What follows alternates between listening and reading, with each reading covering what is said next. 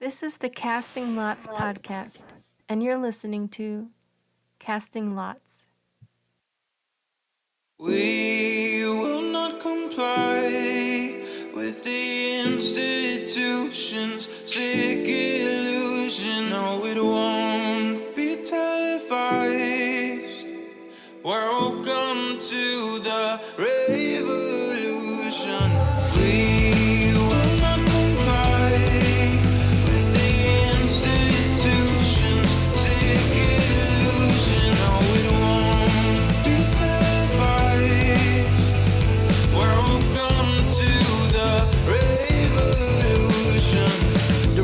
revolution won't be televised. Government been telling lies. If you're not with us, you better step aside. Witnessing a genocide. Everything is centralized. The food that we consume and they spraying it all with pesticides. Easily identify the sheep and the snake, the real and the fake. Giving us a reason to pray. I'ma make my own choices. A voice for the voiceless. They trying to destroy us, avoiding the poison.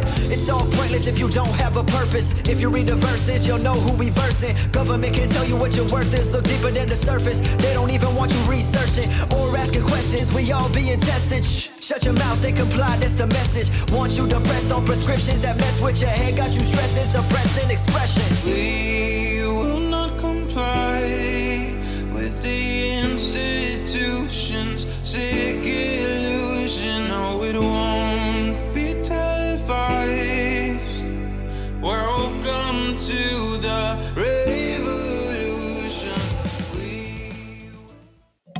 Good evening, everyone. Thanks for joining. Today is Saturday, February 25th, 2023. Um, and tonight we've got a really good show. We've got a guest here. Some of you know him from Bard's Nation. Uh, his screen name is Spooky Mulder, um, but I like to call him Rick. I, I got to know him pretty well. So tonight he's going to talk a little bit about uh, financial freedom, and we'll kind of get more into that. And uh, Rick, how's it going?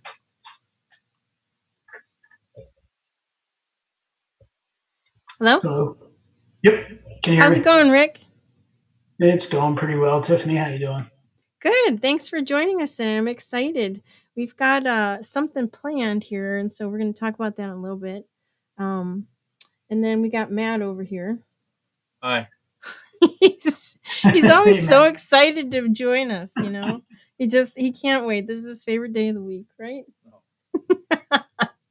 uh, well, before we get started, I'm going to go ahead and just open us in a quick word of prayer. So, if you would please just bow your heads. Uh, Heavenly Father, we come to you tonight to thank you so very much for giving us this opportunity to once again just be gathered together in your name, Lord. Uh, we thank you for giving us Rick here tonight, who um, has been put on his heart to help others, Lord. Um, thank you for Matt, even though he doesn't always have a lot of fun here. He loves being here with us. Uh, and for all the listeners, Lord, thank you so very much for for bringing all these wonderful people together, Lord, to to hear your message. Um, I just ask that you be with us tonight, Lord, and guide us. And whatever message you need us to put out there, Lord, I ask that you just put it on our hearts and that that message is sent to those who need to hear it, Lord.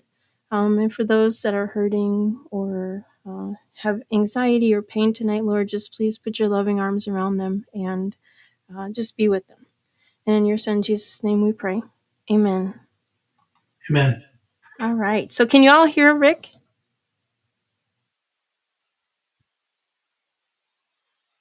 Okay. All right, good. So um, Rick, I'll go ahead and let you just kind of take the floor and kind of explain what we got going on here. So I guess I wanted to ask you, Punky, did you want to share this link and have anybody look in so they could visually see what we were talking about? Sure, yeah, I can do that. We're on a Zoom right now, so if anybody would like to, I'll drop the link in the um, Telegram channel. Um, Rick put together a really nice um, PowerPoint here, and I can share that too on my channel later. Um, but let me grab this link real quick so that we can share this. Thanks. I kind of lost the link, so I apologize. Yeah, no problem. Um, all right, so do you just want to go ahead and kind of give a little background on this first while I share this link? Sure. I think uh, many people have probably heard of this program before, and then several people may be familiar with what it is. Others may not know exactly what it is. but might have a little bit of a clue. Uh, this program has helped my wife and I vastly over uh, several years. And just a quick summary of what it is is uh, it's Financial Peace University by Dave Ramsey. And if anybody's familiar with him, he has his own podcast as well called The Dave Ramsey Show. And uh, I just wanted to share it with Bards Nation because it's done such wonders for us. We paid off over $83,000 in just under three years. And we have no debt now except for a mortgage. And we have not used a credit card since 2016. And uh, as we discussed before, I know that uh, you know Scott talks oftentimes about taking back personal sovereignty, and part of that is being out of debt. So I wanted to give back to the family and volunteer my time to do this for others if they were interested. So if anybody wants to look at this PowerPoint, feel free to join in. Um, I'm going to share it here with Punky and go through it a little bit. But this program is set up to start on March 13th. And what would happen is there are nine different lessons in Financial Peace University, and that allows uh, you to go through a nine week course. What would happen is we would all watch the video before the class convenes, and then we'd get online and we'd all talk about it and just share ideas and, and talk about our stories with each other. Yeah, Matt and I, um, you know, we sat down with Rick and we did a Zoom, and he just kind of explained a little bit about what it was. And you know, I know, like especially during this time, you know, one of the the pillars is, you know, you just you want freedom. You know, that that's really what it's all about. It's about freedom, right? And uh, I know saving. Scott talks about saving money all the time, and you know, sometimes it's easier said than done. But this course, when Matt was in the army, he said that he had to take a similar course. Uh, they teach you that when you first join the military, you just kind of have that financial freedom because they don't want you to go into debt. And it's so easy to do that, especially in today's world with everything, just inflation and things like that. So uh, Rick said that God put this on his heart. And so, I, you know, I told him I'd be more than willing to, you know, help him spread this word. And, and I know there's a lot of people who, you know, want to be debt free. And so I think this would be a really great course. So uh, I put the Zoom link up um, on the Casting Lots Telegram channel, and I also I shared that in the Bard's family room, and I'm going to take that down after after this um, podcast is over. But if anybody wants to join on the Zoom to see the the screenshots right now, you're more than welcome to join us. So Awesome. So I'll just go through this real quick with you. It's kind of a recap for you, Punky, because you've already kind of uh, been through, like you said, with Matt and I, and the three of us talked about it. Uh, essentially, what this is is, um, you know, like Scott wants us to do, everybody needs to be debt free and take back your sovereignty, and this is going to help you do it. Uh, let's see. All right.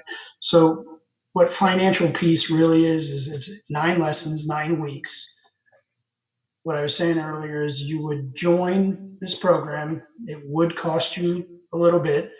That is, I think, eighty dollars right now. Uh, at the most expensive I've ever seen it, it was 130, but it was the best 130 that my wife and I have ever spent because we got out of debt. We don't use credit cards, we do cash for everything. This course is designed for all ages and it's tailored towards families as well, and it uses biblical principles on finances.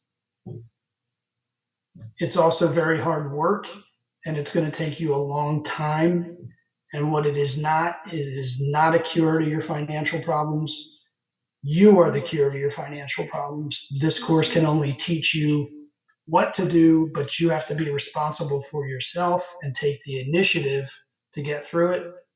And it is also not a get rich quick scheme. This is not going to tell you how to get super wealthy. There's nine lessons. I'm not going to go through all of these on this call, but you will be able to read through the summaries when you view the PowerPoint if you pull it up later. Right now on the screen, we've got weeks one through three. Uh, basically, week one is, I think, just kind of a summary of all of the entire course. I think week two is when you hit the uh, debt snowball and they teach you how to get out of debt. That's the hardest part and the most rewarding part. Uh, week three teaches you about emergency funds and having money to, you know, conquer whatever gets thrown at you. Week four talks about investing and saving for retirement. Um, five, uh, really, it's that one's really more geared towards, uh, you know, the husband and wife working together and determining when it's okay to spend money and how to talk about money so that you don't, you know, blow your wad. Right. Uh, I think six, we're all kind of guilty of sorry, that ahead, sometimes. I was just gonna say, I think we're all guilty of that sometimes. You know, especially when tax season comes around. Like, oh, I think we need a new TV. You know, so it, you've got to be. Uh, you know, it's going to teach you just kind of how to how to budget that, control yourself. Yes. Uh, week six talks about all the different types of insurances and how they play a part in securing your household for sovereignty. And God forbid, if one of you were to go, this helps protect the family in the long term and the short term. So if there's one spouse left, then everything's taken care of for the rest of the family to carry on the mission. And then week seven talks about how you can build wealth long term. Eight's talking about your house and if you're going to buy, sell, refinance, how to conquer the mortgage. And then the final course is about once you've got sovereignty, how to give generously with what you have and to be a cheerful giver. which is exactly what you're doing here. When you approached me with this, you know, you said you guys were able to get out of debt and, uh, you know, you just wanted to be able to pay it forward, which I thought was just amazing because that's what we're here for. You know, they talk about us sharing our gifts. It tells us in the Bible all the gifts that we have, you know, we're supposed to to help others with those gifts. So um, I thank you for sharing this with me because, you know, this is something I think sometimes we think we got it all together, but sometimes we don't, you know. So this course here, it just seems like it's really geared towards really trying to get you out of debt so you don't owe the man. Yes, very much. It's going to help everybody to transition from the system while being in the system so that you can get that money saved and head towards personal sovereignty. Exactly. And that's what it's all about, right? Breaking free from the system. So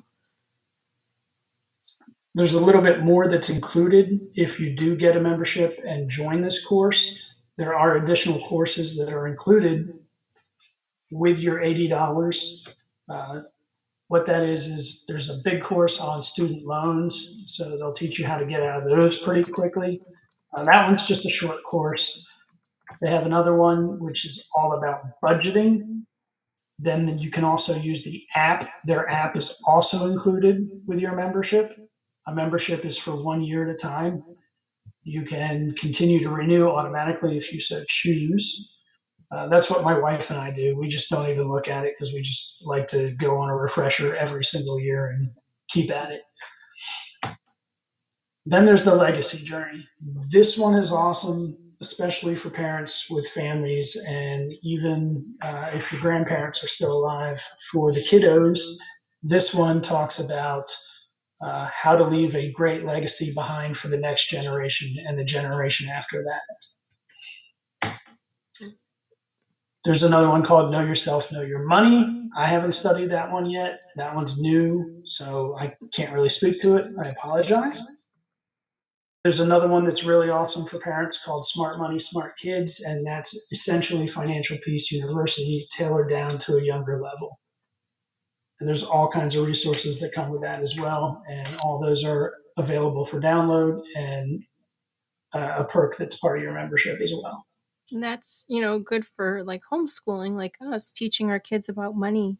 Um, I was teaching my fourth grader, we're doing, you know, uh, long multiplication, and she's like, Mom, why do I need this? And long addition. And I'm like, because you need to learn how to balance your checkbook. That's not stuff that they teach you in school. So having that smart money and smart kids, I think would be a really great course for homeschooling, you know, teaching the kids that. So That would be great. It's funny you mention that because there's also actually a homeschool module that's part of that as well, geared towards teenagers. So anybody who's got teenagers, hey Wade, welcome to the uh, program. I'll put this back up and um, just flip through here so you can look at them. Uh, there's a homeschool program in there, Punky, so it's tailored towards teachers, and that allows everybody to um, learn financing at a, a little bit higher level than grade school. And so this is included with that seventy nine ninety nine. Um, no, it's part. You can click on it and get to it from there, but I think it is an extra cost, Okay. and I think they do it per student. All right. I think it's like forty bucks per student.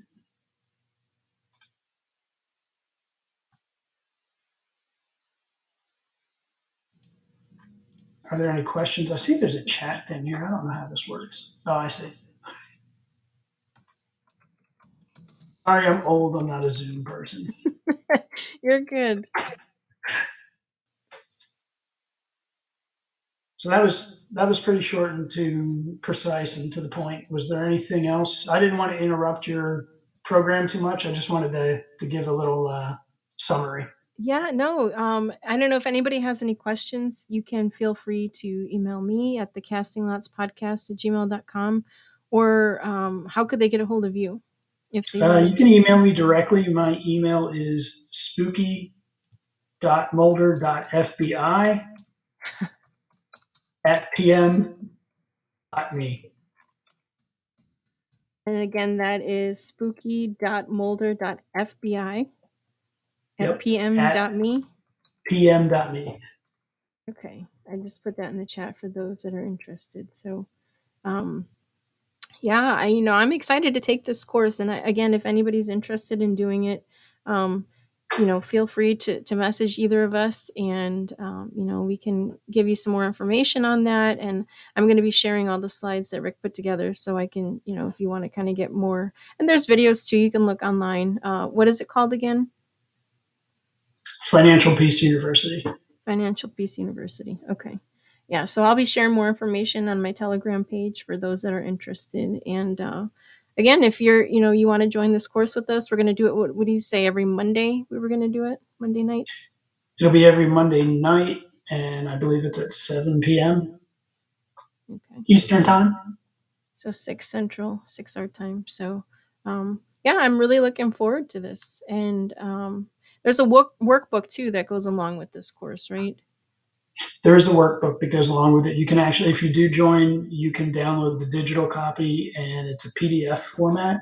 Uh, what's new this year is they've made it so that you can actually annotate and save in the PDF. Okay. Alright, So you don't have to print it out. You can actually put your numbers and information in there and work directly off the computer. Okay.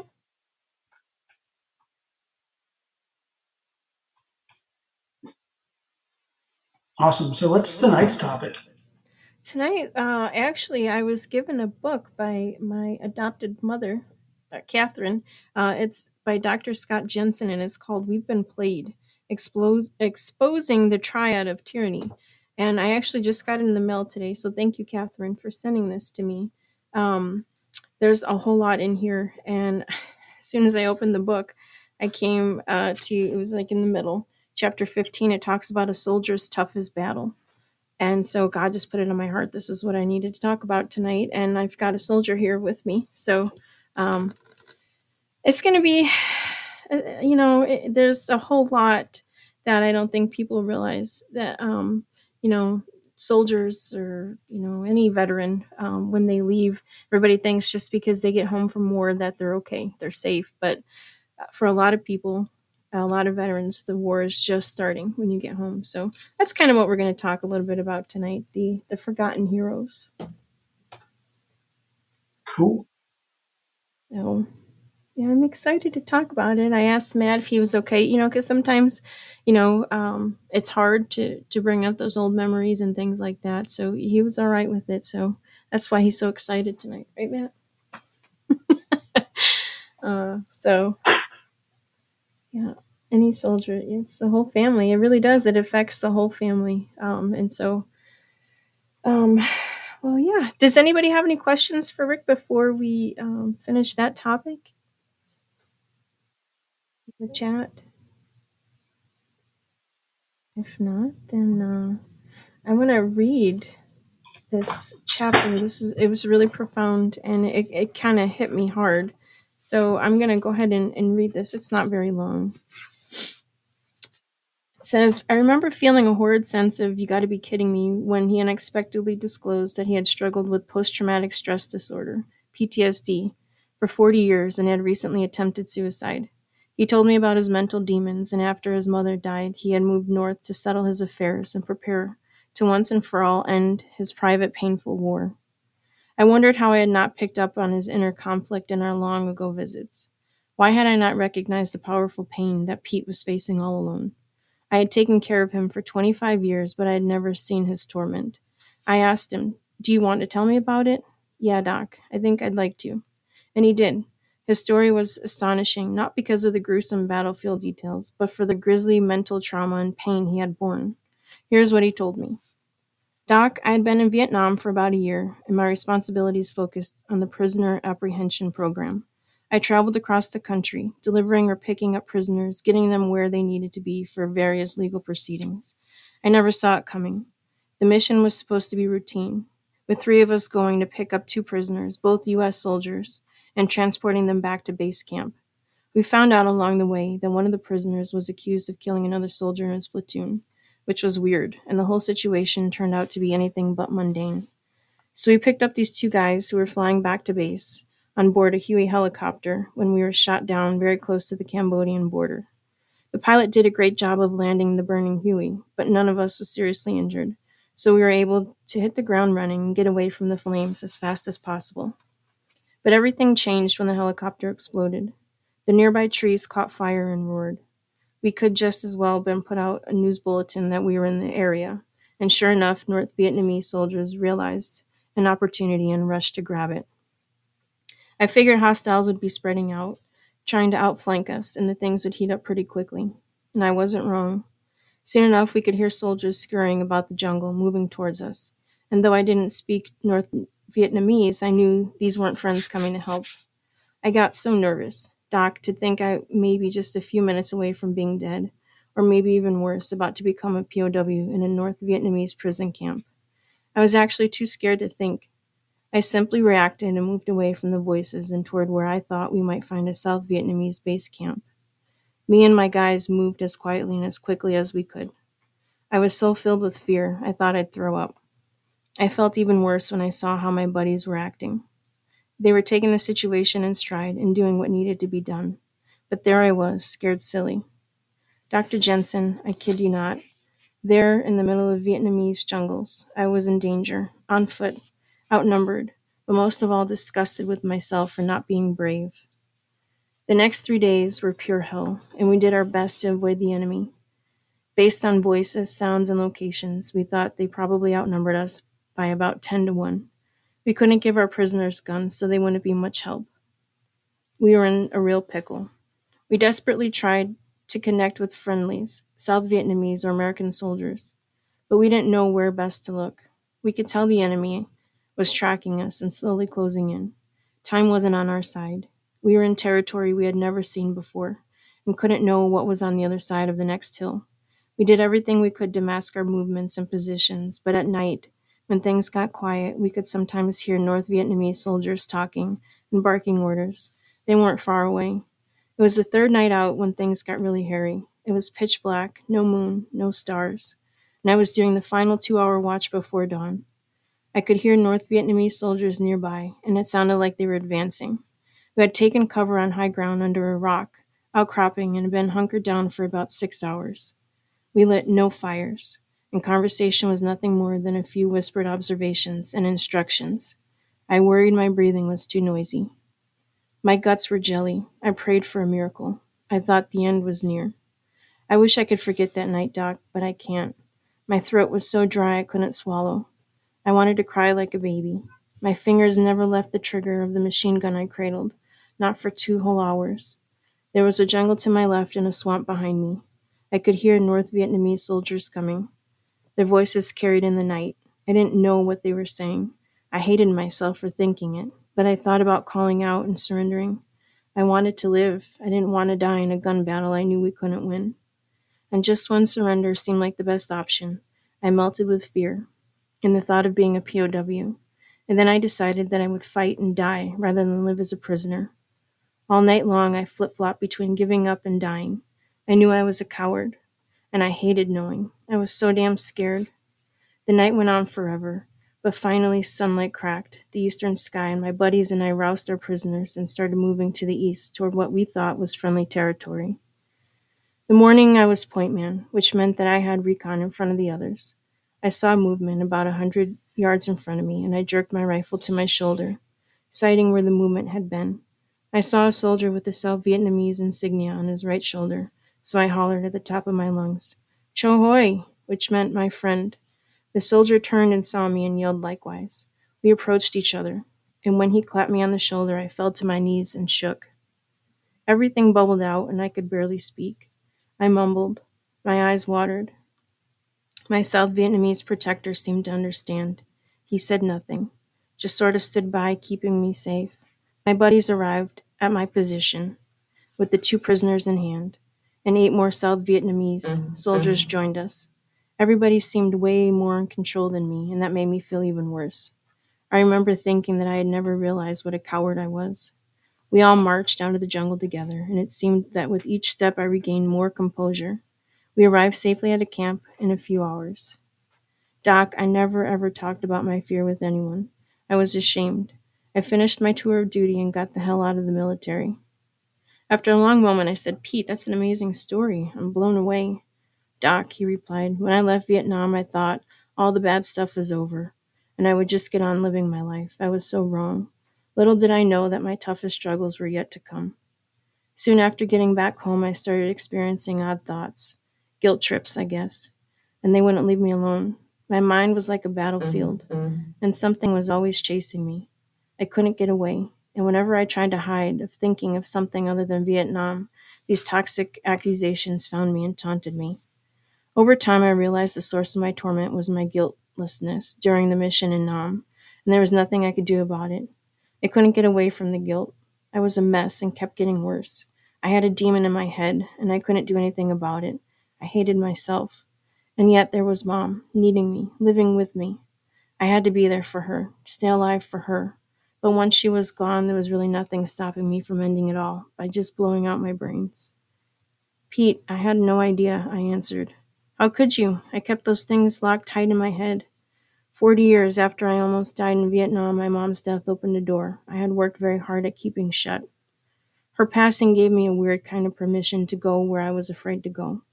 Didn't want to go, but I felt I had to. I knew I couldn't stay where I was. My demons were winning. And something snapped. Did you notice you never saw me again after mom died? I wanted to talk to you with my screwed up thinking because I knew I was in trouble, but I couldn't do it. Laying my hand on his shoulder, I whispered, Pete, I wish I had been there for you. I thought you had simply retired to your cabin up north. You couldn't have known, he said. I was already pretty far down the road, miserable and confused and scared, pretty much holding everything in until mom left to meet her maker. Pete, you were so good to your mom, always making sure her every need was taken care of. She may not have told you, but she told me many times how proud she was of you. Thanks. You know, Doc, I remember when she asked you to throw her in the river because she was too old to be of any use. I still chuckle about that every once in a while. She was a little stubborn, but her heart was always in the right place, I said. Anyway, in those days, if I wasn't taking care of Mom, all I could think about was enemy soldiers wanting to kill me. In the pitch black of night, and me being a coward, while my buddies were brave. Then Mom passed, and the thoughts got worse and worse until they just took over. Looking back, I had already started to die. I just needed to pull the trigger. But when it got down to doing it, I couldn't. I'm sure glad you didn't, Pete, I said. Thank God. I called the vet's hospital. Those folks saved my life. I spent a lot of time there. They told me I had a sh- sort of nervous breakdown. A psychiatrist explained why I was feeling what I was feeling. And the counselors helped me look at bravery and courage in a different light. I was pretty mixed up, and it was really important for me to learn that fear isn't the same as being a coward. And sure enough, I slowly got better. I let go a lot of the poison inside of my head and quit feeling so guilty. And now that I'm back, I'm here to stay. We sat there for a few moments in silence, and then I offered, Pete, I'm sure glad some good people were there to help you. When Pete's mom died, I assumed he had done what he dreamed of doing moving to the Northwoods and enjoying a slower pace. More hunting and fishing during the day, more campfires and stars in the night. But that's not what he did. He didn't get up to go north and enjoy the smell of pine trees and beckoning of loons. No, Pete retired to his cabin to withdraw from an unwinnable contest with his private demons. Thankfully, he reached out to me before pulling the trigger, and he was rescued from his tormentors. Talk therapy and some medication really helped. Overcoming the lure of a quick suicide, Pete had once again found value in living. We talked a long time that morning. We talked about fear and courage and how the two can work in tandem during situations like Pete faced in Vietnam. We agreed that courage is bravery in the midst of fear, and this is what he had lived through. He and his buddies had refused to surrender despite incredible fear and trepidation. They knew life would be theirs with surrender, and yet the kind of life might be worse than death. As G.K. Chesterton wrote, he must desire life like water and yet drink death like wine. For one night, these soldiers had had the power to turn water into wine. And that is the end of that. That is such a powerful story. That's exactly it. And you know, I know so many of us, you know, we talk about like going to war and, you know, we want to, we all want to fight back. We want to take back what's rightfully ours, you know. But I don't really think that most people truly understand what war really is, you know. Um, so many before us, they they laid down their lives so that we could have freedom. And it just seems that, you know, every day we just get closer and closer to losing that freedom. And I can tell you from experience, you know, I was a military wife for some time. And when Matt first joined the army, um, we had friends and we hung out with everybody all the time. And it was like, it was like college, you know, like a frat house. Um, these guys went to war, and when they came back, things were so different. These people that I knew, uh, you could just see it in their eyes, you know, something inside them had changed. And that's something that until you've gone to war, I don't think you can truly understand. You know, I don't ask many questions. Um, you know, if people want to open up about that. You know, I was involved with our local uh, veterans group, and I tried to help out as much as I could there. And um, when Matt got back, he had to go to the VA. Um, where is it? What city is that? It's right outside of Chicago, uh, and it's kind of a rough area. But this hospital, they served raw chicken. They had rats. Uh, we went, and I w- he was at his appointment, and I just remember sitting there. We just had, I think, maybe two, maybe three kids at that time. You got the sandwich. Yeah, I got a sandwich from the vending machine, and it was moldy. Like it'd been expired. It was like a week expired. And just seeing some of these men, they, they're probably from Nam or even from World War II. This is about what ten years ago. Um, just seeing their eyes, you can you, you look in their eyes and you can just see that there's pain there, there's sorrow, and I don't think that we truly understand that, and we we treat our veterans so I, I don't even know the word, you know. Um, and we see what's going on. You know, all these soldiers are being kicked out of the military because they're refusing this bio weapon, and um, we really don't we don't understand the extremity of, of what is you know many think like i said just because these soldiers return back from war that they're okay hey they made it home safe but for many the war is just beginning you know, I I know when Matt came home from Iraq, he was a different person. I didn't even recognize him. You know, and it's been many years and we've talked through things and we've worked through things and you know, some days are good, some days are not so good, you know, but um, we never really truly understand. And I know so many people are all about like, let's, you know, rise up against the government and let's do this and that. But I don't think people are ready for that, you know? um i mean for you like what what before you left what what was war like in your mind before you left In my mind before I left, expectation was like Hollywoodish, right? Everybody goes and watches the movies, and you see all the wonderful scenarios, and it goes through like a like a game of uh, chess. Like you're expecting the whole scenario to be checkers, where it's it's black and white, and it's, it turns more into like um, normalizing chaos.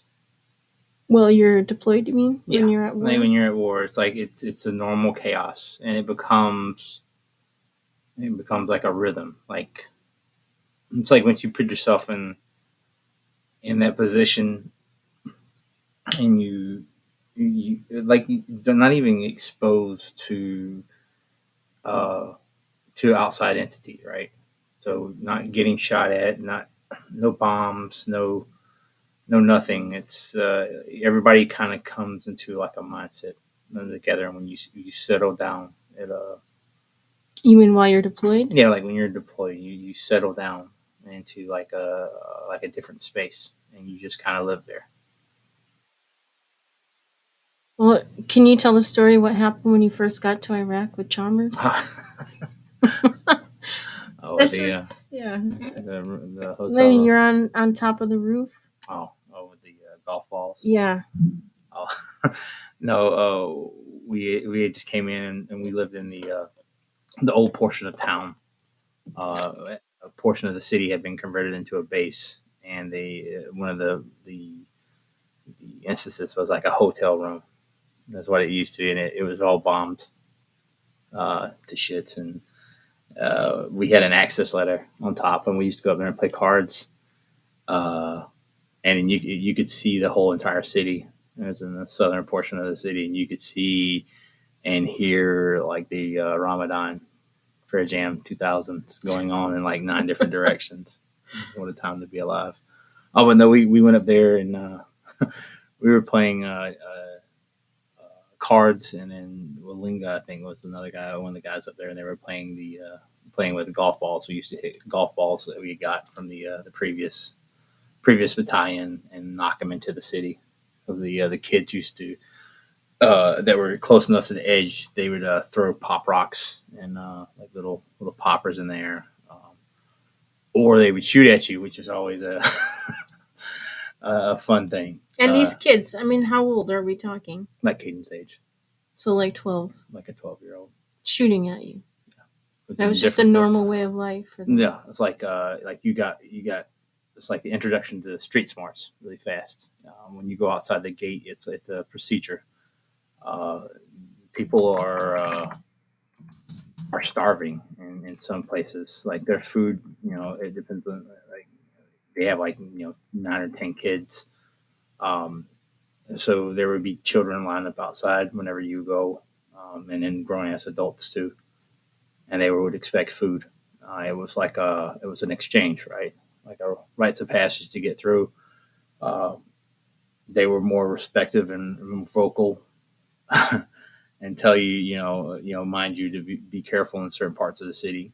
Um, and if you did not, then you just became like cannon fodder at that time. They, they were not nice. They would throw rocks at your Humvees. So it, it's an expected behavior. So like it, it just that was a, uh, was a interesting introduction. But they, yeah, there would be you know some uh, we because there's no uh, some children don't even know their ages, like they're they're illiterate to a certain extent, uh, um, or they have some kind of preconceived notion.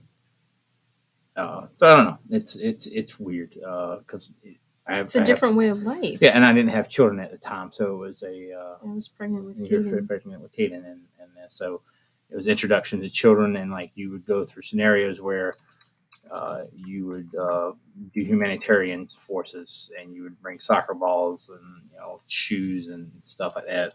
I remember those pictures they showed that you guys were handing out backpacks and and soccer yeah, and you're trying and- to you're trying to build those sociable ties, and then like uh, a, like a week later, you would see you know three or four of those backpacks, on bodies, or and you know that had been blown up or or shot. Um, And that's not something we see here every day. no, so it- it's like it would be like living in Chicago during the summertime. Chiraq. Yeah, but it, like with explosions, and like gunfire is one thing, right? You become from become predestined to it, I guess. You, you know, you, it becomes like a normal thing. Um, but like explosions are a different thing. Human bodies afterwards are a completely different thing too. But um, but yeah, uh, children were or the, the the the precursor to a lot of people. It's a it's a it's different when you have to look at children differently. You They're your enemy, regardless of age. I don't mean like enemy. It's like uh, everything becomes a viral viral threat, right? And it's a different type of war because it's there. There's no uniform, right? So everybody is it's like on a con. Either you're completely totally relaxed the whole time and like have no care in the world, or you are, you know, redlining every day. And it's like trying to find that balance. Like you're, you you can walk out your door and you just kind of mosey on down the street and you see somebody in the street and you're just like, oh, just person walking their dog, no, nothing, no biggie. Over there, it's like okay, kid with backpack, uh, another child, person has their face covered. There's like nine adult males, and you're just like cataloging all this in your head the whole time, and it's like a it's an information overload, right? It's like watching news, like seven different news channels, and trying to process every piece, piece of information, and and that's it's like a switch, and you can't can't turn down, it, and it stays like that. It's like a, it runs high, and, and but what's crazy is like it doesn't affect everybody exactly the same way Right, no. some people are able to turn the switch on and off, and that's uh envious. But like, when you hear stories of those people that could do that, they they can't, they can't deal with being outside. So like you know they they become a they become conditioned to the internals. My dad said, is praying a big part in the military when a soldier has free time and quiet time? Um, some some people it's a definitely a uh, uh, you become engulfed in it. Uh, either you are uh, religious uh, to whatever extent. I heard everybody becomes like a Christian in the foxhole. uh, yeah. it's easy. It's easy to pray to the big man upstairs whenever uh, things go wrong. Uh, and yeah, I don't know. Um, but you, uh, you definitely, uh, you know, like like Lee, you know, he how he was beforehand. I mean, he was from Alabama, and uh, but he really really engulfed his his faith during uh, that. And I saw other people that completely fell to the wayside. Like e- everything that humanly could go possibly wrong. Uh, like Smith, there was a dude in another battery. His his grandparents died in like a car accident, Mhm. and then his mother got diagnosed with cancer like two weeks later. And then his Oh girlfriend left him in somewhere of that midst, and he found out that he was pregnant. She was pregnant with another dude's child, Mm.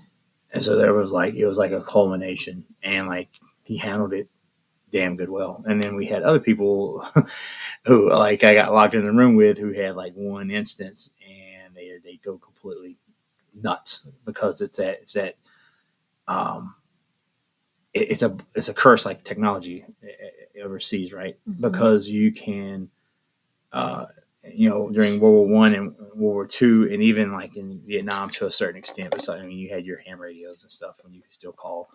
Uh, there was no the visual like the visualization of, of your your loved ones and stuff there's a disconnect that needs to occur for a person to enter into like that mind space right? Right.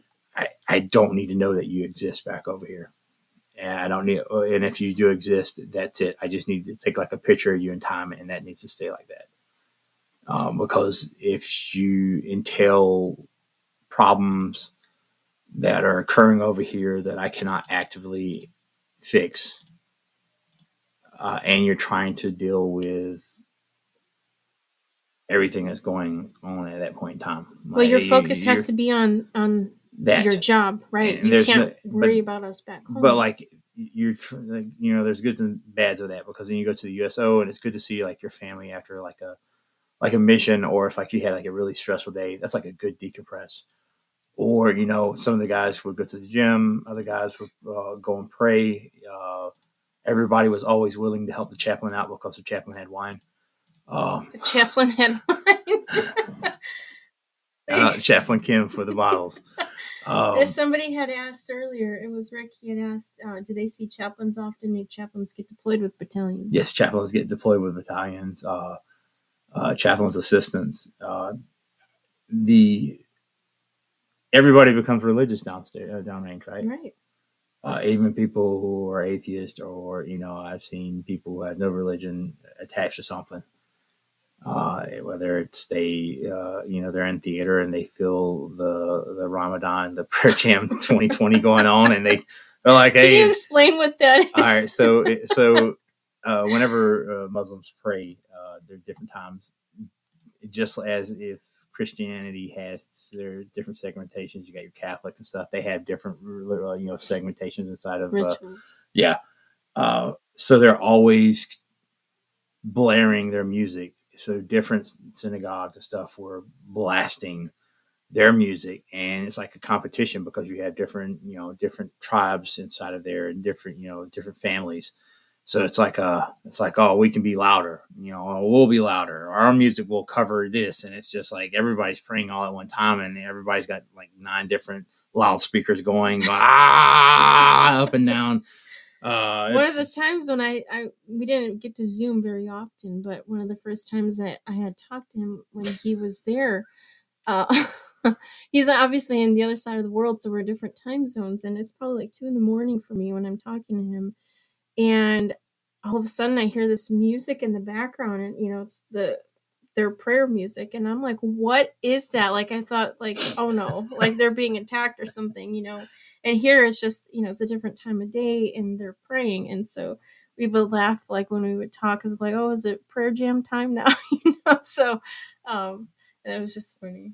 Oh my Uh, goodness. but yeah, you would, uh, you know, you go through uh, that and then help the chaplain, and then uh, uh, they would drive missions, and then uh, so they would go out on missions yeah, so like it's not like like they would do more like troop engagement, uh, uh, and, and those kind of things keep morale up. Uh, chaplains have the uh, they they literally put their faith to test because they don't carry any kind of weapons in theater. oh my goodness No, uh, you know, it's not even a pistol no, nothing. wow Uh, which I they're they are able, I believe, now to to carry if they choose to.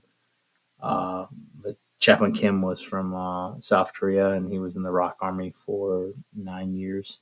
And he had knives all over him. I remember he stuck you me in the so he had knives, Yeah. just didn't have. Wait, I mean, he, that was that wasn't like uh, no chaplains. I mean, there was like four other chaplains that were old and crusty that and uh, they didn't carry nothing. They just- you're old and crusty too, so don't oh, they would they would leave everything up to the chaplain's assistant.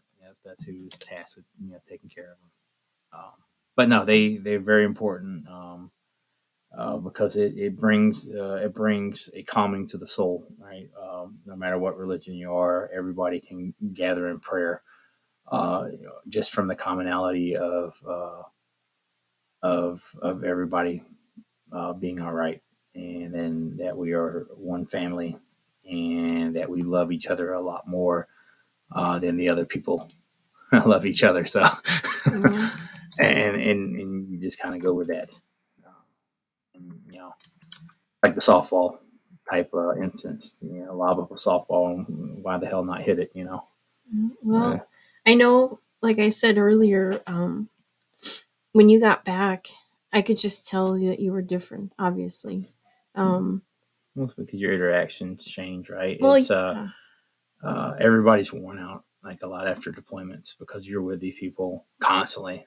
And to a point where it's like i knew more about those people uh, i knew more about some people that i have met for five or six months than i knew about us like in eight, 18 20 years. Right. and you get that in depth uh, because there's nobody else. You're you're you're, you're the uh, you're the judge you're you're you're the psychiatrist you're the everything uh, to some people Right. and some people don't have family back home um, or they don't have good communication skills like they uh, they never were close with their family and you know they're not going to get close with them now you know And you so bottle it up. You don't they talk about bottle it. it up or they you know a lot of people uh, you know don't don't engage that side you know Well, I know, like with you, like me, I, I'm all about. I'm very big on communication. I think communication is key to any relationship, whether it be you know like your husband or your wife or your parents or you know even a work relationship. When you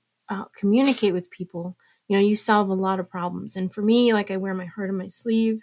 Um, you know, and I'll tell you if something's bothering me. Whereas Matt, you, you're more closed off. You know, you're the complete opposite. You you keep everything in, and I've known you for 22 years. I've been with you for 22 years, and I know you better. I think sometimes than you know yourself. and so, A dollar for every time I heard that. but you know, it's like I I always know when you're you're going through a time, and I give you your space, but at the same time, you know, like I'm here for you. And I think um, when you guys came back from war, a lot of those guys they lived in the barracks. They didn't have that.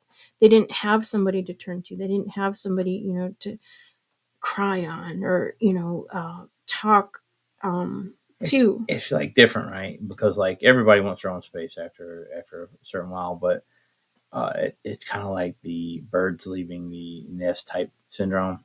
Uh, you get so accustomed to being around or somebody being there twenty four seven that when they're not there, um, it's different. It's like uh, it's like going, you know, having a child with you, you know, for twenty years or eighteen years, and you know, and then one day they just up and leave, and they're, you know, they're gone. Uh, I I mean, it's the closest I could probably assemble assimilate to the feeling too. Of like you get so engaged with people when you're deployed.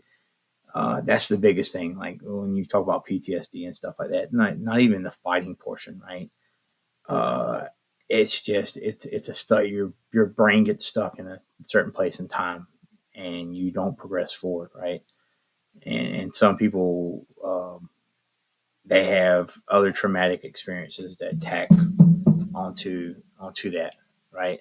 Your, your smells, your triggers. Mhm. Uh, you know, I can smell oil burning, and I get easily drifted back. Or if I smell like uh, uh, like cedar wood and stuff like that, uh, because they would burn specific type of uh, these little beaties, uh, tobaccos. They would the way that it, the scent it, it, it's burned in.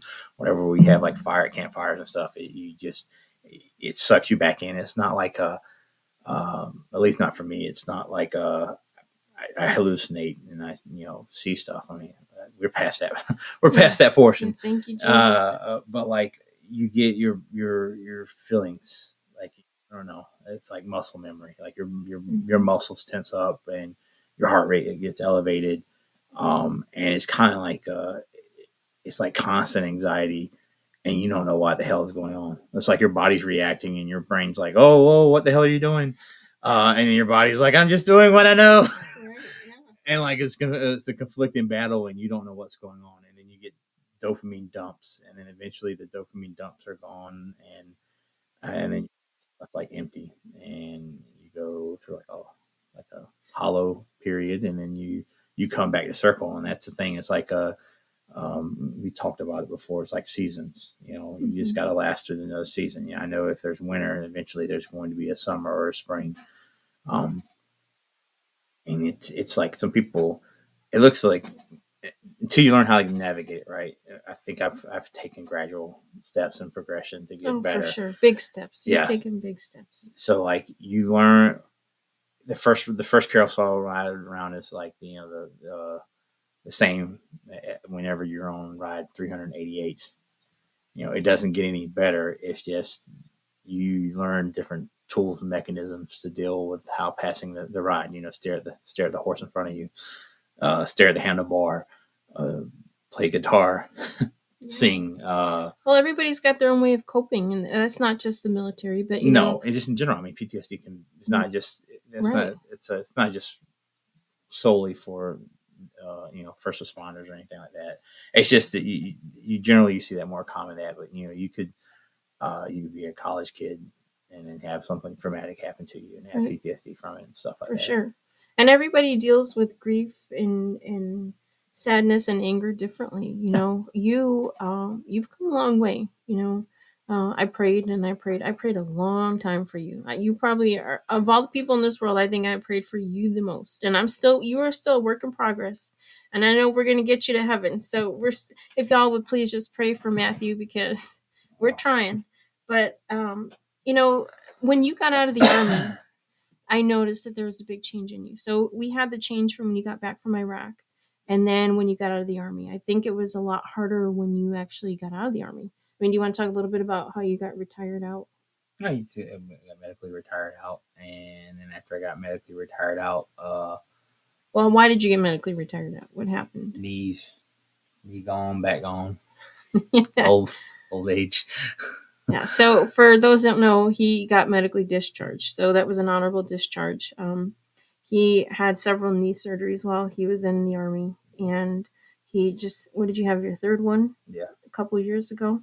Um, and so because his knee was messed up, he in turn messed up his back, and um, he had what they call a profile. He wasn't supposed to be running doing PT every day, and there was a new what was he acting for a sergeant? Yeah, and acting first sergeant, and then uh, yeah, uh, told me to either run, run this way or run that way. Right. Uh, so I took about I don't know, 15, 20 meters, and then uh, uh, took my femoral track, little little chippy chip, and then uh, leg went completely numb, and Yeah, well, so you were on this profile, and this acting first sergeant made you do it, and that caused you to have another surgery, Yep. which, again, that messed up your knee and then messed up your back, and And, so uh, you got medically retired from the military. and military like poof, be gone. Yeah, and that so you had the out processing. I remember that. That was crazy. Yeah. And it's just like the story. The process, the whole long process. Like, just give me my papers so I can go. um but okay so so the transition then from like when you got out i noticed that you were really depressed when you got out It's because it's it's like the Stockholm syndrome. Uh, you get captured by the uh, the military and you get engulfed in the lifestyle, and um, it becomes more so it's the people you're around, right? It's uh, it, it's uh, we call it the prolonged high school effect, right? Where you're in high school and or you go to school with people, and it's just, those are the high school years, and you just never want them to end.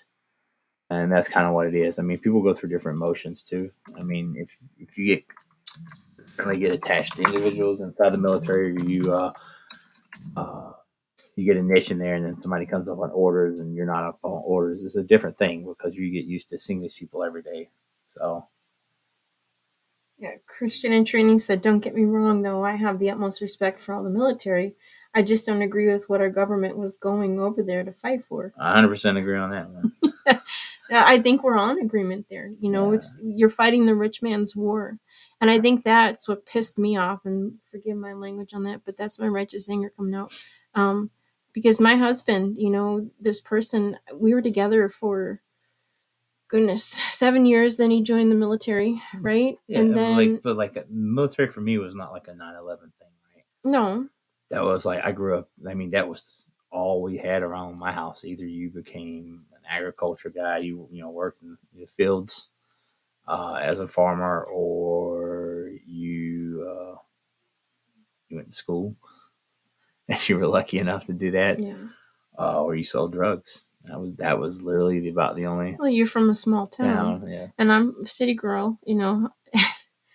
that so But for that that transition though, like getting out of the military, um, you know, it's like like you said, you were accustomed to this lifestyle, and even for me, being a military wife, you know, I never wanted to be a military wife. I didn't want to move around. I didn't want to constantly have to worry about my husband being deployed. Um, but like I said, we were together for a long time before he joined the military, and the Matt that I knew then is, you know, the it's a different Matt today. Which you know we all grow and we all change, which is normal. But um, when he first got out, it was really really hard. It was hard for me. You know, you know all the statistics. You know, you've seen. You know how many people have you lost from your unit that you knew? thirty two.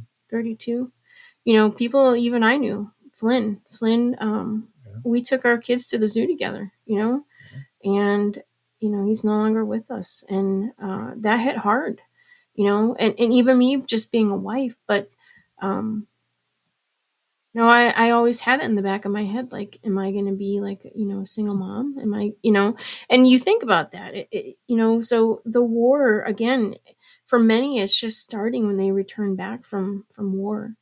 And it changes people. I've seen it firsthand. And you know like i said i prayed and prayed and prayed for him because um you know i missed matt. I missed the matt i knew you know. And again, we all grow and we change, you know, but slowly you're you're coming back around. You found ways to cope and um Yeah. your guitar. Like, play guitar. that's I mean, your you best just friend? think, I mean, play guitar, hang out with uh, hang out with Tom, do uh, and uh, Steve. Yeah. And I know sometimes you need your space, like, as we all do. Yeah, I mean, it's just like natural, right? But nobody wants. I mean, you become accustomed to to that kind of stuff, and um, yeah, it's interesting. It's it's uh like for some people like, and I never knock it. There's there's people that like went the other methods. I mean, the the group talk is just not not not, not for me. What do you mean group like like like the coping mechanisms like Oh. for PTSD and stuff like the Mhm. group talk is not for me. The, the medicine sure is. No. no the medicine and i'm all for that i don't smoke and i don't drink anymore um but i see some of these veterans smoking marijuana and i've seen like it's natural again i'm not i don't smoke it but i'm for that because i've seen what medication has done to these people and it's like you're zombies yeah, it's like the Kanye West effect, right? It's the uh, uh, you know when he was doped up, he just you know he gained the, the crap ton of weight, and he just did not like that that kind of person. That's kind of what it's like being on PTSD medicine. It's just uh, you're there, you're conscious, uh, but you like have no feelings, any of that stuff. yeah it, it's hard um wade asked i'm curious how matt sees donnie o'malley from vet tv which you know Oh, Donnie, and Matt Best, the BRCC type fellows, being there to help veterans transition with comedy, making a mission out of keeping their brothers sane and alive once they're back. I, they're wonderful people, man. I mean, Donnie is uh he definitely has a a flamboyant personality, but that's to be expected. Like I don't know, like Marines have that that energetic stuff, and he's kept it. You know, they, hmm uh, they just don't fit in. But he, you know, he's done done wonders. Um, even like a success standpoint, taking a business and turning it into uh, to what it is, and then uh, still doing, still staying true to who he is and doing ruck marches, like doing the whole Oh, yeah. ruck. You know, he goes and does ruck marches and intermingles with people, and you know, Matt Best does the same thing with music and uh, you know their coffee company and Crispy. I love Crispy. Oh yeah, crispy. I mean, just think about that. You know, uh, being burned, but alive. Man, if you don't know, what's his ha- real name? uh, Omar, Omar. he, but just having uh, an outlook he has on life afterwards, right? He's uh very appreciative, uh, and just you know, all around hell of a guy, and very appreciative of life, right? Oh yes, and I think once you go through something like that, he lost what a leg, and Yeah, well, he lost his leg afterwards, cancer, uh, after getting, you know, uh, I think third degree burns, or first degree burns over 90% of his body. Yeah, you know, and that's what we talk about a lot. You know, I wrote a paper when I first started going back to school. Uh, I interviewed some of the guys that you know we used to hang out with, and you know, I just asked them how their um, their life is now that they've been back. And you know, like I said, the war really starts when they get back from the war zone. Um, they all got divorced. Yeah. Um, you know, uh, bankruptcy, financial debt, depression, uh, just so A much. lot of drugs. A lot of drugs, yeah. You know, like not like to- uh not just like you know pot or stuff like that. They I mean talking about Heavy. heroin and ecstasy and just like anything to drown out. Because you know eventually people are like, oh, I don't want to drink. I don't want to become an alcoholic, but uh, uh, I'll go well, you know shove uh, syringes in my arm all day long type type ordeals. yeah, I- people are looking for a medicine, way out to, to get out of their own mind. And, um, you know, again, that, that happens with a lot of people and, you know, not just the military, but they're, they're looking for that way out. They're looking for something to numb that pain. And, um, And it was crazy. Like we had like minimal casualties like when we were overseas. Mhm. Like you know, like in our unit, everybody was it was pretty much a okay. Uh, and Malone, though, remember? Uh, yeah, well, that we got almost blown up, but then we had a couple people that got gunshot wounds and you know shrapnel Mm. here and there, and but you know we're blessed enough to to not have that. But what was the roller coaster effect? It was like after we all got out and everybody was like not staying in touch. It was like okay, well this person died. Okay, well that, that's Right. maybe a fluke, and then it was like another person died, and it's like all right, well hold on, this person died, and this person died, and it was like became a like a Russian roulette of like who's to die like you know in the next month or so. but and it wasn't like every, like some people were drugs, some people were like you know that one guy had a freak accident, you know, he got out, became a contractor, and then a uh, he got a uh, what do you call it, uh, a piece of shrapnel when he was overseas uh, hit him in a plate and, and jarred a like a what do you call that, a blood clot in his lung. I mean, Mm. uh, and he didn't notice it, you know, and he ended up dying. Um, It's sad. uh, well, from aneurysm, but I mean, just uh, and then you know, surgeries had you know, having yeah, cancer. cancer and stuff like that, and, And that's just- another thing we talk about the burn pits. You know, uh, you don't know the long term effects of what's going to happen from all that stuff burning. don't need to know. You can look at some of the case studies and Oh, some of this the people coming up with cancers they hadn't even never seen before. Yes. Like they were And I think too, a lot of that could be from the vaccines because, like I said, when you left, I was pregnant with Kaden, and you had to get that smallpox vaccine. I And they- gnarly. They put everything in you, Oh, everything, and you had to have it in order to deploy. And you know, I think a lot of that is um, some of those vaccines poisoning you. You go years without getting sick at all. Yeah. Like a superhuman. and, like literally, and then like, all of a sudden now you got cancer. It's like they they yeah, like dope some you up enough some to people fight. were like, never, like I, ne- I never got sick at all, and you know, like there were some people that like stayed sick constantly, constantly. I don't know. Yeah, well, I um I truly I thank God every day that you are one of the ones to make it home and you know you were able to make it through all that because again, I feel like the war just really starts when you get home. Like you said, you lost more people after the war than you did while you were there. And so um you know, I don't think you guys veterans you get enough recognition Well, or like- enough help.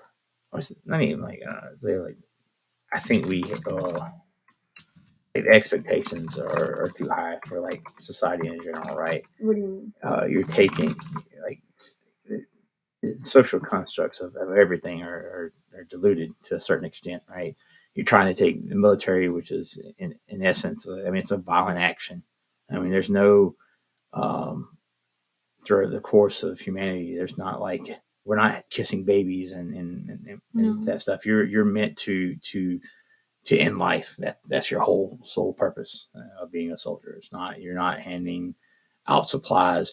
So when you interject and you try to provide humanitarian sources like that, it's like it's like shooting yourself in the leg and then trying to triage yourself at the same time, and you continuously do it over and over again. And then on top of that, you're taking a very a very rough and and haggard instance and you're trying to make it a profession like oh well this is not this is, Like this the not- 20 years? yeah. well not even the trip for 20 years i'm just saying you're trying to take something and you're trying to you know make it uh, a corporation at, to a certain extent you know you uh, uh, you got to have equality as far as i mean uh, you know from gender spe- perspective Oh, and- let's not go and, and then and then you uh you know you got to sit through your powerpoints on sexual harassment I mean, you're taking it, it's the Catholic priest uh, syndrome. Whenever you're sitting here, you're taking a a a man, sticking him in a situation where he's running on high testosterone 24 seven, and and then you're interjecting female into that that high testosterone, and you're expecting something combustion not to happen. Not saying that it's right, Right. but it's like if you know that's going to happen, don't do that. Well, look or what like, happened when you were deployed. You had these women that were attached to this other unit. They were attached to you, and I know that one girl, I'm not even gonna mention her name. She was like the the battalion bicycle. Everybody got a ride, Yeah. you know.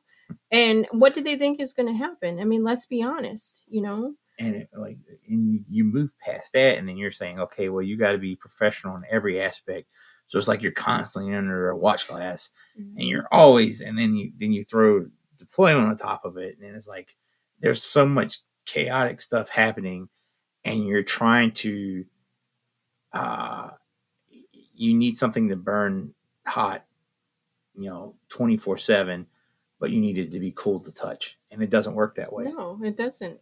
And they try to make it something that it's not. I mean, we are humans. This is the way that humanity works. And, you know, like men, you just, it's instilled in you to protect a woman. So if you're in the middle of a battlefield and you see a, you know, a woman there, you're to have 10 men trying to protect this woman, you know? And I'm, I was to join the military before I met you. You know, 9 11 happened and I was like, I'm going into the Navy. I wanted to do this. And then I met you and then life changed. But, um, you know, it's like I, can't imagine even being on a ship with men for that long. You hear horror stories, you see things, and then they try to shove everything under the rug too. You know, it's like they don't want to talk about. They don't want the PR mess. They don't want to deal with that, and so you know, there's just so many problems already. But it, being deployed, you know, I, I just I can't even imagine. I, I don't know. I, know. I mean, it's a uh, DFAC was great. It's The well, DFAC, the bread like, with your Oh no, that was the Turkish people that would come down. Straight legit. They were from the bazaars. yeah. Oh man. But I don't know. It, it, it's a it, it's a it's a learning experience, right? Um, and then uh, then it's not a learning experience anymore, and it's like don't like the uh, the pretense of, of why we went overseas, right? No, I don't think anybody really knows why. I think we can all, you know, our conspiracy theories. but like you don't get it us. like it's the thing like you don't you don't get to pick and choose like where you go right you just kind of you, your unit gets assigned and you, you, you, just go orders and you're you're gone. and it's like you can debate everything afterwards and, and uh uh you got to deal with your your buds as well because like if you say something of that that that fa- faction or say something of that fashion and like they they perceive it a wrong way and then it's like oh well you're unpatriotic and yada yada yada and it's like uh, I- just don't be so close minded about everything right, Right. Well, And you know, and one thing I have to say, like when you were in the military, you know, they always want to try to divide us, right? Yeah. But when you guys were in the military, like Chalmers, that was my best friend. I love Chalmers. oh close knit like and everything they like, called you two Ebony and Ivory. Like you guys were like brothers, you know. And Mm-hmm. I still I love Chalmers. I send him a Christmas card every year, and you know that's the thing. It's like they try so hard to divide us, but when you're in the military, like you get a military family, you know. And Chalmers truly, he was like a brother to me too, you know. don't and wake her up yeah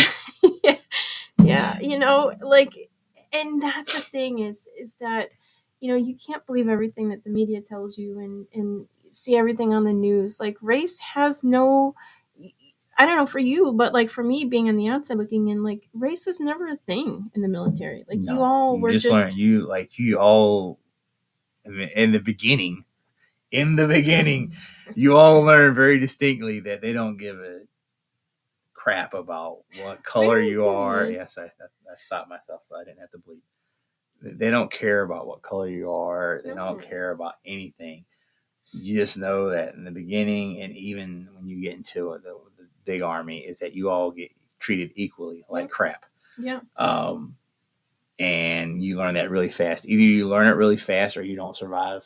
You Right. you might make it through the training. You might get put in a battalion, but you die out a slow death at that point in time because you're not part of the uh, the mindset, right? right. Like mean, uh, you're all brother like you're, you're- literally you're brothers, right? And like certain like uh, we if you listen to like uh, Jock or any of those guys, like there's different flavors of the military, right? And you go in, we, we talk about people who drink all the Kool Aid. They drink they, they drink the whole they eat the pitcher, and that's the Marines. Marines eat the whole thing. they eat crayons too They're immersed in in tradition, and that's a beautiful thing, right?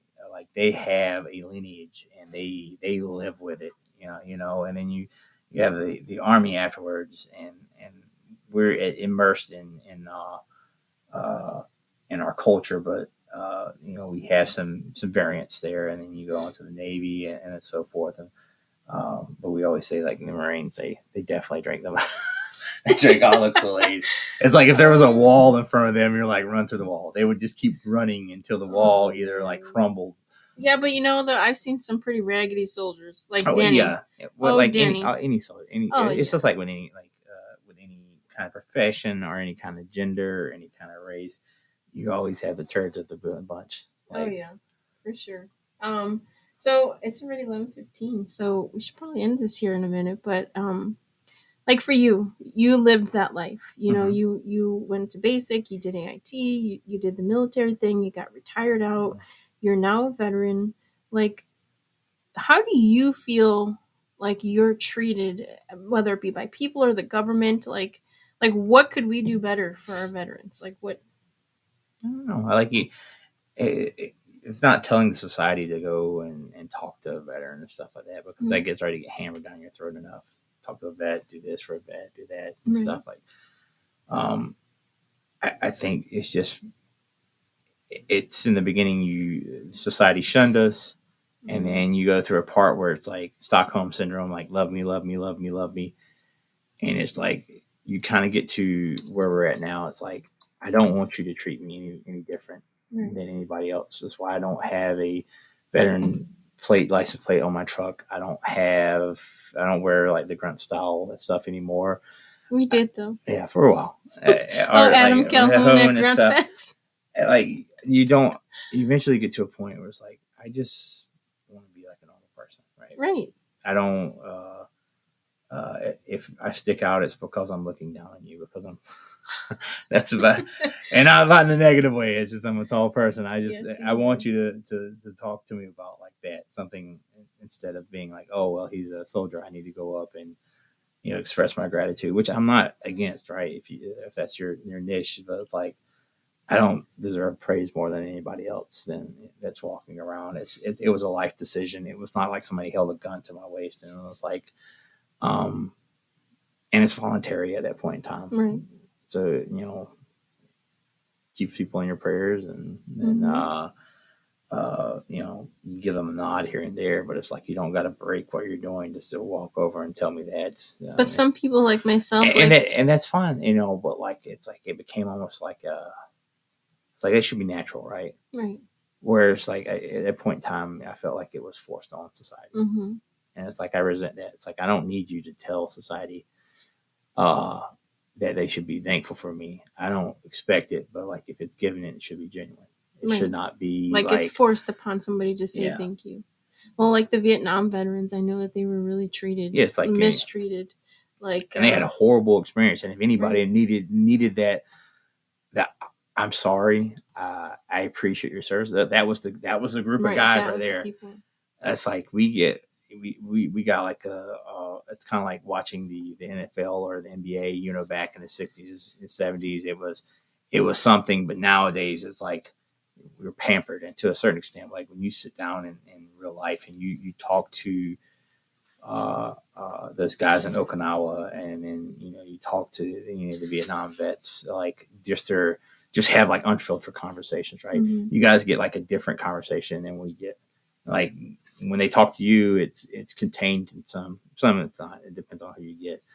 Uh, but when you talk uh, person to person, like you know, I've been in your boots uh, to a certain extent. I've walked walked Right. it a little bit.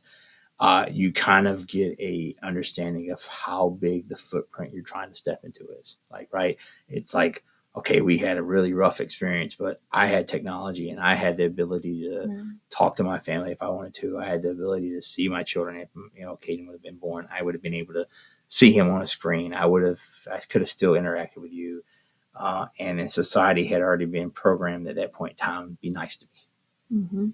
I mean, you had a group, No, a because- group, of- and I group think- of asses, and then you, you you step it back and you go, you include, uh, you know, Desert Storm. Those guys, uh, they they got some, amount, and if you go back even further, go to Vietnam, uh, you know, they got trampled on right there. And if you go back, you know, and they had a really rough experience, but they medicated, you know, with alcohol and, and drugs and stuff like that. And if you step back and go to the Cold War, that's when you really start to like see like, okay, well, that was some some some heinous shit right there. And if you go back to World War II, it, it's like a big WTF. Like sitting down and talking to, uh, was it blessed with talking to three gentlemen during that time. Two of them were in El Paso and one was in uh, Oklahoma. And it's just like they talk for 15 minutes, um, but it seems like an eternity, right? And that's a lot for somebody to to speak a scenario Right. and you feel it like you you you can you can feel it like right you know what you understand what they're talking about uh and they can put you in a place and time and subconsciously you eventually learn like okay i don't have anything to complain about right and that's one of the things that, that helped me is like when i put everything in perspective right and we had about maybe 20 to 30 days where we received over like 50 to 70 rounds of small ammunition right? Small iron fire, rocket and stuff. And then in mortars, the whole nine yards. And you know, you would get your occasional en- en- engagements, and then you would get other engagements, and then you would get a lot of a lot of paraphernalia coming in. Boom, boom, boom, boom, boom. Right. But there was there was low times. There was there was not a constant barrage. Right. And then when you t- you know when you kind of crawl back, crawl back, crawl back, eventually you get to like a, an inevitable wall where these guys are talking about like being on a beach and they're getting shelled nonstop Mm. for like 16 to 18 hours and then getting a break just so they can resupply. Like It's like constant. there's there's no there's no stopping, No right? break, right? and like some of these guys were only in, in this engagement for like a day or two, but like that was that was a lifetime. Right. Like, Yeah. you know, like because if you you look at like any common iteration and stuff, like you get in a firefight, if you actively get engaged with somebody and stuff like that, it's a it's a ten to twenty second scenario. A minute is like a lifetime. Yeah, I'm sure it feels like that. And and then once you and when you've been in that and then when somebody's telling you okay well i was you know you're talking to some vietnam vets and they're like hey we were on high guard and we were taking shells and there was all this craziness going on but we had the brakes and then we're like yeah the brakes they suck right because you're constantly on that rah rah rah rah uh, and, and and you're euphoric in that and you don't have time to think about everything else going on and it's a good it's good but like it, it sounds good in your head and you're like oh i want this i want it i want the action all the time but then when you talk to those guys and you get you got that smoke. you get the you understand like okay well all right i'm doing the math like okay well not even a minute passed and i've been actively engaged and my hands are hurting because i'm gripping you know the rifle hard and my heart's going and it's like you're trying to trying to like remember training and like okay where is this person going i don't want to well, Yeah. yeah, I, you know, I don't want to mess up. Uh, and you you got a whole lot of responsibility, and you're like, all right, you're compartmentalizing all this, and you're like, okay, two minutes max, two minutes max, two minutes max, and you're like, oh my god, this feels like a lifetime. right. And then you stop and you get to breathe, and you're unpacking everything, and you're like talking to people, and you're trying to make a very chaotic and unnormal situation normal, and you're you're going through everything, and, all this is going on, and then somebody sits down on the couch, and they're calm, and cool and uh, Mr. Terry was the guy's name in El Paso. I remember he used to tap his foot, and he was so calm and so cool about everything. And he was like, "Oh yeah, you know, it's uh, you know, it's June, and it just so happens to be that's like my wife's uh, like you know birthday." And then like casually scrolling across, okay, yeah, and we were in a firefight for uh, uh for about nine hours. Uh, you know, with uh, Germans on, on a beach, and and then uh, and then we came up, and he's like, mm, we were constantly getting engaged for 15 days straight, and then uh, we would uh, get knocked out. He's like, I got knocked out like three times, uh, but then I got repackaged, and they they would bring me back up to my unit, you know. Uh, and he's like, you know, he's like every time you would get that normal feeling of like sitting there, uh, he said, but you would kind of go crazy because you would be expecting the air sirens, and it's like, and it's like you're sitting there and you're like, hold the hell on, it's like two minutes, and you like you're talking about like like days, and, and you know some of these guys went through like three, four, four years of like of this like lifestyle, Constant. and we're like a cool. I mean, they buried that. I mean, talking about like the uh, what is it Tony Soprano used to say on that. Uh, uh, he's like, uh, what was it? He always uh, uh, get where's where's the what about the Gary Cooper type, the strong silent Oh, type? yeah. That is the strong silent type yeah. there. You got to learn to control that. But that's not even about control. I don't I don't fathom or understand. And, and, you know, you could talk to some of them, and a lot of those guys, eh, I can knock it or whatever. Were they, they were rooted in faith? I mean, they they oh, were for sure. it was a different time and a different a different place and you know they just kind of chalked it up as like okay well we went through this very horrible experience uh but the lord was the one that let us be there and he saw us through and, And, they he did. and you can't argue I mean, how the hell are you gonna argue with somebody like that Well, it's like uh, not afraid said, but if people would only yield to Jesus, He will heal them, mind, body, and spirit. And it's true. You know, we want to fight these battles alone so many times, and I know, like when I lost faith, Yeah. um, I wanted to fight that battle alone. I was angry. I wanted somebody to be mad at, and I I had to realize that I couldn't fight that battle. I could not do it without God, without Jesus there at my side. I wanted to die. You know, like I'm sure I had some sort of PTSD myself, and and instead of being mad at God, I turned into Him because I realized I cannot fight this alone. And um, I think you know, with a lot of veterans, I think they do find God because they're looking for something. Like I said, a lot of them turn to drugs and things like that. But I think if more would turn into Him, they would find a peace. And maybe he did that. That guy Terry that you're talking about. Maybe that's what helped him through. Yeah, I mean, it's like I don't know. It's uh it's like and, and, and you you go through that and uh, all the uh, all the craziness that's packaged in there. I mean, we've had talks of. I mean, and, and obviously, guys like not everybody was like superhuman during that time. There was there were so many guys that had like shell shock, but when you start talking about shell shock and then uh, you know. Uh, that's been repackaged so many times. Oh, yeah. It's like to now it's called a TBI, but it's like if you look on medical, uh, you know, medical documentation, you know, when they start talking about charts and stuff, they didn't even uh, they don't even classify them the same damn thing, which is absurd No. in that, in that instance. They're like, oh well, it's a different uh, clinical classification, but it's the same. It's the same It's thing. the same thing. Truly, it is. But anyways, we'll, we'll stop talking and go on and on. Well, thank you for sharing that. You know, I know a- lot of times, you know, our veterans, they have a hard time opening up about it. And I know for me, when I started this podcast, my first show was my testimony. And I just feel that, you know, you get to know who I really am. I'm going to be sitting here, you're going to be listening to me. You kind of get to know who I am. So you heard my testimony, and, and hopefully we'll hear Matt's testimony someday.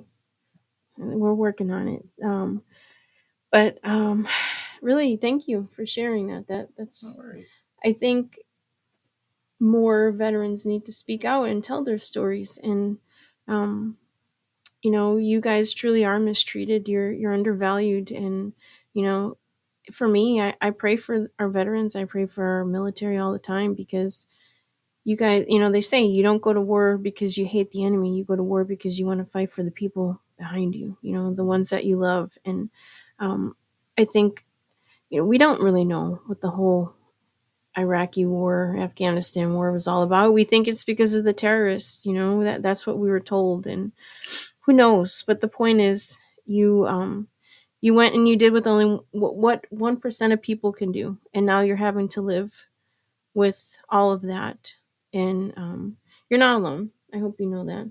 You know, I'm always here. There's a million people here. It'd be kind of weird if I was alone because I hear people through this house twenty four seven. Yeah, but you know what I mean, though. There, there's so many people here who, and yeah, like um, Jen said, drugs, poppy, absolutely. Afghanistan became the leading producer of poppy right before 9 11 happened, and I don't think that's a coincidence, but that's neither here nor there. You know, you, you did what you were called to do, and, and now you've got an experience and you can share with the world. So, you know, we love you. I love you. And you didn't drop an F bomb tonight. I am so proud of you. Oh my goodness. I saw you. You were getting ready to do it, but you stopped yourself. So, On multiple occasions. yes. Uh, well, um, if anybody has any prayers, just you want to put them up there and, and we'll get ready to pray. And we've got to be up early tomorrow for church. So, everybody's telling you, good job, Matt. Thank you. All right. Well, if you would please just go ahead and bow your heads, and I'm going to say a quick prayer so you all can go to sleep. Um, thank you, Heavenly Father, so very much for giving us this opportunity tonight. Thank you for letting Matt share his story with the world, Lord. Um, there's just so much evil in this world, so much darkness, Lord, but we know through you there's light. Through your Son, Jesus Christ, you gave us that light. And we hope that we can help spread that light with the world, Lord. Um, we ask that you just be with all of our veterans and our soldiers, Lord, as as they struggle um, fighting these wars and and just their internal battles that they have, Lord. Please let them know that they're not alone, and there are many out there who truly do appreciate and care for them, Lord. Um, we ask that you be with all of us here tonight, Lord, and all those who will listen to this later. Um, just help those who are suffering, whether it be physically or mentally, spiritually, whatever, Lord. Let us help plant those seeds. Let us be your messengers. Let us guide those people to you, Lord, because we know that we are in trying times now and we need you more than ever. It's so evident. Um, we see that you're you're separating the wheat from the chaff, Lord, and and we can only hope that we can help bring your children back to you, Lord. Um, so we ask that you just continue giving us the guidance and the courage and the wisdom to, to help those around us, Lord. Um, for those that are sick, like High Vistas, Lord, please help heal them and put your loving arms around them and your hedge of protection. And all those who are being spiritually attacked, Lord, we see it on all fronts. And the enemy is just trying harder every day, Lord. But we put on that armor for you. We know that through your Son, Jesus Christ, all things are possible, Lord. And we ask that you just help bring us closer to him so that we can continue fighting this battle. Um, be with all of us tonight and, and this weekend and, and for the rest of our days here, Lord, until you call us home. Um, and just we thank you so very much for sending us your Son, Jesus Christ, who died on the cross for us and for all of our sins, Lord. We thank you from the bottom of our hearts. And in your Son, Jesus' name, we pray. Amen. Well, thank you all again so very much for joining us. You kind of got to know a little bit of my BFF here. He, he really is a good guy, and um, you know he's come a long way. And you know we named this show "The Forgotten Heroes" and the PTSD. And until you've seen somebody suffer through um, PTSD, you know you, you can only imagine what it would be like. And you know I'll be honest, we had some rough days. Some days I didn't know if we were going to make it. You know um, but I'm not one to give up. Neither is Matt. And, you know, we fought through so many things and we made it through. And I truly have Jesus to thank for that because there were just some days I, I got down on my knees and I prayed, Lord, please help us get through this.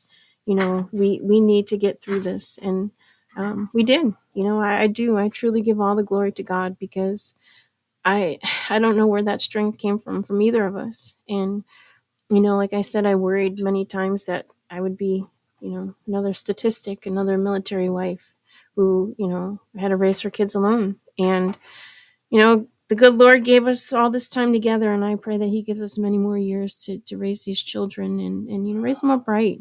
And um, you know, we learn we learn from from past mistakes and we learn from our, our past experiences and you know the more we lean into him i think the stronger we all become so um, I truly am blessed just to have everybody here tonight, to know all of you, and and I really thank you from the bottom of my heart. So I hope you all have a blessed night and a good Sunday tomorrow if you're going to church. Praise God. I need to get there. I need some Jesus in my life. So thank you all again so much. I hope you all have a wonderful evening, and I will see you tomorrow for Scott's show.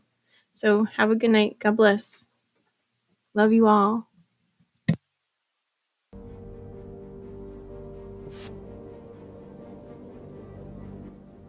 I'm sorry. But I don't want to be a, an emperor. That's not my business. I don't want to rule or conquer anyone. I should like to help everyone if possible.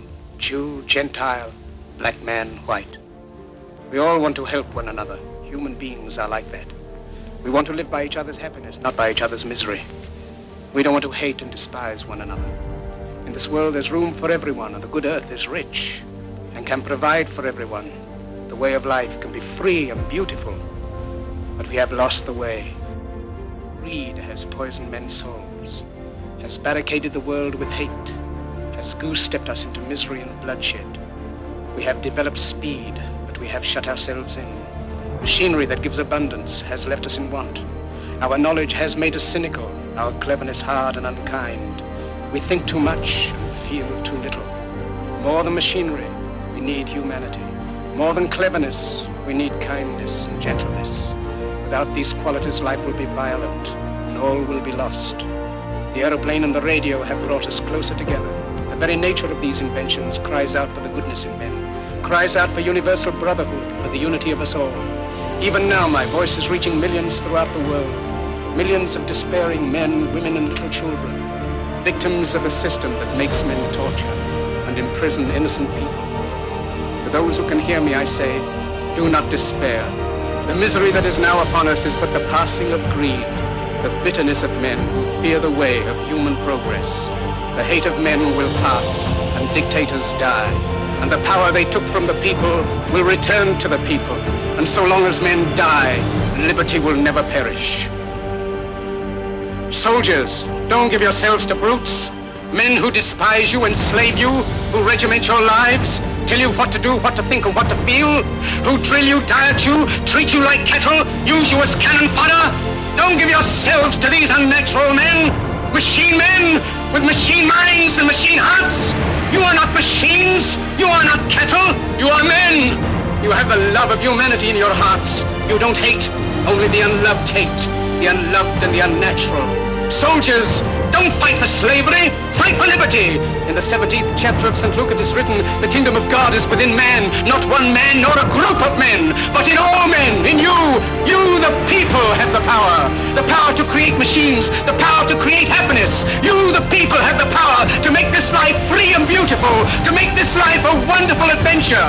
Then in the name of democracy, let us use that power. Let us all unite.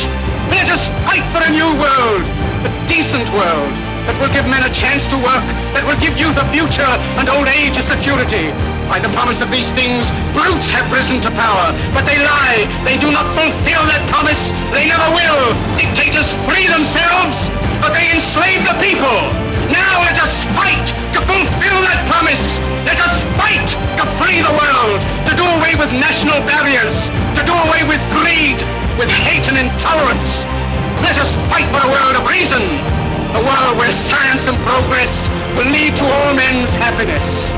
Soldiers, in the name of democracy, let us all unite!